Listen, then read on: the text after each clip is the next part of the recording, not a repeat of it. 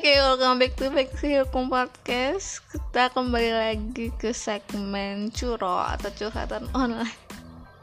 Maaf kawan-kawan, aku agak sedikit ngakak pada permulaannya karena nggak kerasa sudah hari Minggu saatnya upload episode terbaru. Tapi kok apa yang aku lakukan minggu ini tidak seperti apa yang aku ucapkan di podcast sebelumnya yang mana di podcast sebelumnya aku mengatakan bahwa akan berubah akan lebih aktif buat interaksi dengan followers ataupun lebih mengikuti perkembangan hukum-hukum yang ada. Tapi entah kenapa saat aku berniat itu seperti itu dan aku mengumumkan di podcast ada saja halangan yang yang menghambat itu. Ini seperti sebuah alasan itu benar-benar kayak untuk minggu ini kayaknya aku sama sekali tidak ada berinteraksi dengan followers Instagram Pixiocum dan ini mungkin sebagai permohonan maaf aku aku mohon maaf yang sebesar-besarnya kepada followers yang mungkin semingguan ini aku tidak aktif di Instagram Pixiocum seperti itu. Dan mungkin kalian yang mendengarkan ini rasa aneh dengan kata yang kuucapkan atau nada yang aku bawakan. Karena saat ini aku ya ini kayak malu sih kalau bilangnya. Lagi sariawan. Lagi sariawan dan sariawan sariawannya itu di lidah. Sakit banget kawan-kawan kalau ngomong. Dan ini baru-baru permulaan sariawan jadi masih sakit-sakitnya gitu loh. Jadi mungkin aku akan ngomong ke depannya akan lebih cadel. Ya mohon maaf mohon maaf kawan-kawan ya. Nah, semoga yang apa yang aku omongin hari ini bisa terdengar dengan jelas kalian bisa um, paham dengan apa yang aku sampaikan pada kali ini. Oke okay, serius santai jadi untuk kali ini pembahasannya karena memang keadaan aku yang mungkin kurang enak didengar kita akan membahas yang santai-santai saja yang dalam artian sudah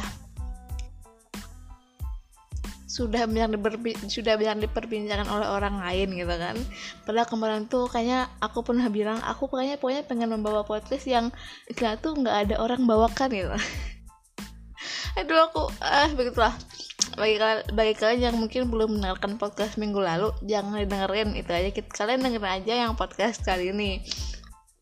Yang mana untuk kali ini aku akan membawakan tentang um, PSE atau penyelenggara sistem elektronik yang beberapa waktu ini memang masih hangat-hangatnya diperbincangkan gitu kan karena masalah ini ya kayak semakin membara gitu ya dan keterangan dari kominfo-nya yang ya masalah judi online lah gitu.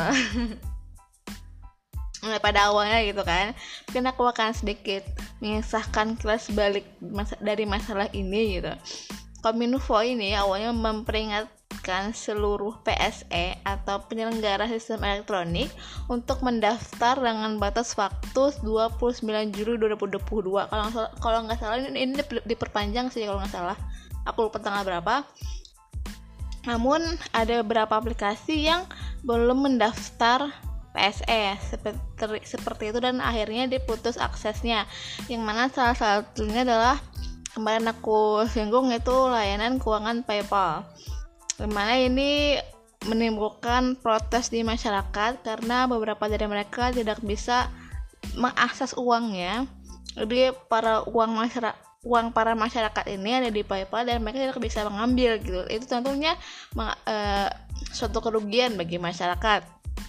Hingga akhirnya karena kasus ini akses PayPal dibuka sementara hingga Jumat 5 Agustus 2022 seperti itu.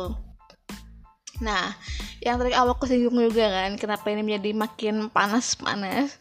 Karena dari Kominfo saat diwawancara di TV, saya lupa TV apa gitu kan yang mengatakan ini beberapa aplikasi kayak PayPal, Yahoo itu kan diblokir gitu. Bagaimana dengan judi online gitu kan? Nah, tanggapan dari Kominfo ini mengatakan bahwa itu bukan judi itu hanya permainan itu hanya games itu hanya semacam itulah kawan-kawan. Dan kata beliau beliau sudah mencoba itu uh, aplikasi tersebut yang ada yang meskipun sudah didaftarkan PSE tapi ternyata adalah aplikasi judi online. Oleh karena itu baru-baru ini juga Kominfo mengatakan bahwa akan memblokir beberapa situs aplikasi judi online ingin akan diblokir meskipun sudah terdaftar PSE. Nah, ini menjadi pertanyaan sendiri sih dari Laili gitu loh. Apakah selama ini gitu, selama adanya permen ini pendaftaran ini lebih urgent, lebih penting dilakukan dibanding memeriksa apakah aplikasi ini aplikasi yang seperti itu yang seperti judi online. Itu tentu kan judi kan dilarang ya di negara Indonesia ya. Tentu mau online offline dan sejenis itu kan dilarang. Jadi karena kasus seperti ini apakah selama ini pendaftaran itu pokoknya daftar deh daftar pokoknya kalian tuh harus daftar gitu. Terserah kalian mau aplikasi apa aplikasi ini aplikasi ini gitu. Yang penting kalian daftar apakah seperti itu selama ini hingga kasus ini dapat terjadi.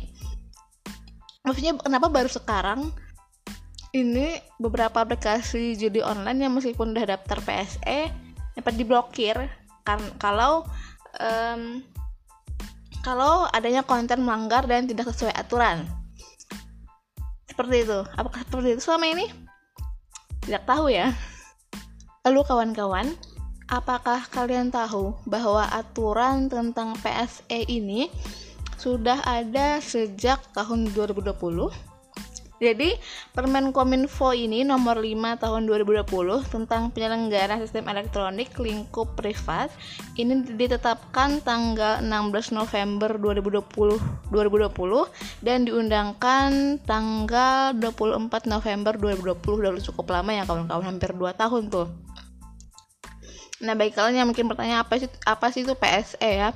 Disebutkan dalam pasal 1 angka 6 Penyelenggara sistem elektronik lingkup privat yang selanjutnya disebut PSE lingkup privat adalah penyelenggara sistem elektronik oleh orang, badan usaha, dan masyarakat.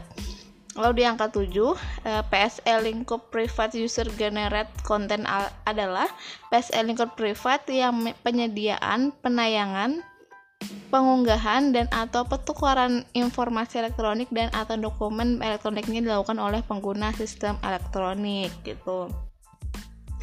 Dan PSE ini meliputi media sosial, aplikasi pesanan panggilan, layanan surat elektronik, mesin pencari hingga dompet digital itu semuanya termasuk dalam PSE yang harus didaftarkan tentunya.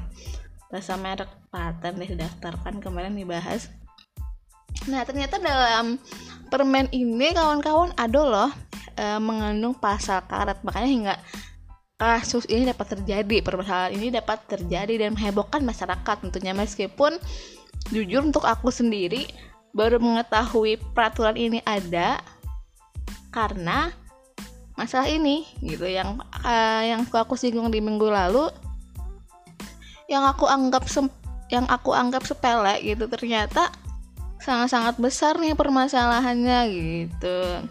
Jadi kalau mungkin bagi kalian yang masih belum tahu pasal karat itu gimana menjelaskannya menjelaskan supaya gampang itu loh. Uh, mungkin bisa disebut sebagai uh, sebutan dari sebuah pasal atau undang-undang yang dianggap tidak memiliki tolak ukur yang jelas kayak nggak jelas aja gitu loh di pasal atau undang-undang tersebut gitu. Nih di dalam bab 5 tentang judulnya pemberian akses terhadap sistem elektronik dan atau data elektronik untuk kepentingan pengawasan dan penegakan hukum pidana. Dalam pasal 21 ayat 1 PSL lingkup privat wajib memberikan akses terhadap sistem elektronik dan atau data elektronik kepada kementerian atau lembaga dalam rangka pengawasan sesuai dengan peraturan perundang-undangan. Oke, ayat kedua. PSL lingkup privat wajib memberikan akses terhadap sistem elektronik dan atau data elektronik kepada aparat penegak hukum dalam rangka penegakan hukum sesuai dengan peraturan perundang-undangan. Jadi ini kawan-kawan, dengan mengatasnamakan demi kepentingan pengawasan dan penegakan hukum, ya, wajib memberikan akses akun pengguna. Ini yang aku sebutkan kemarin bahwa data kita itu bisa bocor ke Kominfo. Dan siapa juga yang dapat menjamin dari Kominfo itu bocor lagi ke lain? Kita tahu kasus yang kemarin seperti itu. Dan selanjutnya untuk pasal karet ini aku kutip dari postingan tempo.co di Instagram pada tanggal sekitar tanggal 2 Agustus e, permen kominfo ini melampaui hukum acara di KUHAP atau Kitab Undang-Undang Hukum Acara Pidana. Keren ya? Sekelas permen bisa mengalahkan undang-undang. Permen itu kan peraturan menteri ya. Dan peraturan menteri itu ada, ada di bawah undang-undang. Jelas seperti itu. Nah, dalam KUHAP sendiri, tindakan memaksa seperti penyitaan dan penggeledahan harus merupakan bagian dari proses hukum dan atas izin ketua pengadilan. Tapi dalam Permen Kominfo ini terhadap uh, akses akun pengguna itu bisa bisa dilonggarkan demi kepentingan pengawasan dan bukan hanya penegakan hukum. Pengawasan ya kawan-kawan karena kan lebih baik mencegah dibanding mengobati. Seperti itu. Disebutkan juga dalam pasal 9 ayat 4 huruf B eh, isinya meresahkan masyarakat dan mengganggu ketertiban umum. Ini salah satu hukum maaf salah satu pasal karet ya. Jadi meresahkan masyarakat dan mengganggu ketertiban umum. Apakah pasal ini jelas? Kawan-kawan menurut kalian tentu saja tidak. Ini kan ini akan lebih banyak merugikan ke masyarakatnya gitu. Lalu pertanyaanku juga untuk pasal 4 eh, pasal 9 ayat 4 huruf B ini meresahkan masyarakat dan mengganggu ketertiban umum. Apakah gitu pernyataan pemerintah yang meresahkan masyarakat dan mengganggu ketertiban umum juga termasuk nih ya meskipun termasuk tapi apakah akan menjerat mereka? Berani sekali aku ngomong kayak gitu. Oke okay, next kawan-kawan. Nah jadi itulah mungkin ya permen rasa undang-undang. Permen tuh nggak manis gitu ya. Inilah semanis permen permen gula-gula. Jadi permen permen atau peraturan menteri ini disebut melampaui uh, hukum acara di Kitab Undang-Undang Hukum Acara Pidana seperti itu. Nah, bagaimana pendapat kalian terhadap pemberitaan ini? Gitu. Uh, mengutip ya kalimat terakhir dari postingan tempo tempo.co tadi gitu, yang isinya adalah pemerintah Nah, tanya, tentu saja mereka makin kuat mencengkram rakyatnya. Seperti itu. Apakah menurut kalian seperti itu juga pemerintah kita? Ya 2020, 2024 kan masih lama, masih dua tahun, satu satu setengah tahun. Ya, ya kurang dari dua tahun lah. Masa sih mau sekarang deh? Kayaknya nggak usah mulai sekarang deh dari tahun lalu atau bahkan dari H plus satu pelantikan presiden kemarin itu sudah muncul nih ah the next presiden siapa ya oh kita bagaimana nih cara mengangkat ini dan meruntuhkan ini aku ngomong apa sih? Nggak aku salah takut salah ngomong nggak. Ya jadi kawan-kawan jadi tolong dikat aja tolong editor ya. Ya tolong dikat aja ya. Nah itu saja itu saja yang dapat Laili sampaikan. Mohon maaf sekali lagi tadi kalau selama ngomong tidak enak didengar karena emang lagi seriawan. Semoga lekas sembuh dan minggu depan ya kalau nggak salah kita merayakan 17-an ya tanggal 17 Agustus. Ini tanggal berapa sih? Tanggal 7 10 harian lagi lah kawan-kawan dan saja yang dapat saya sampaikan bye bye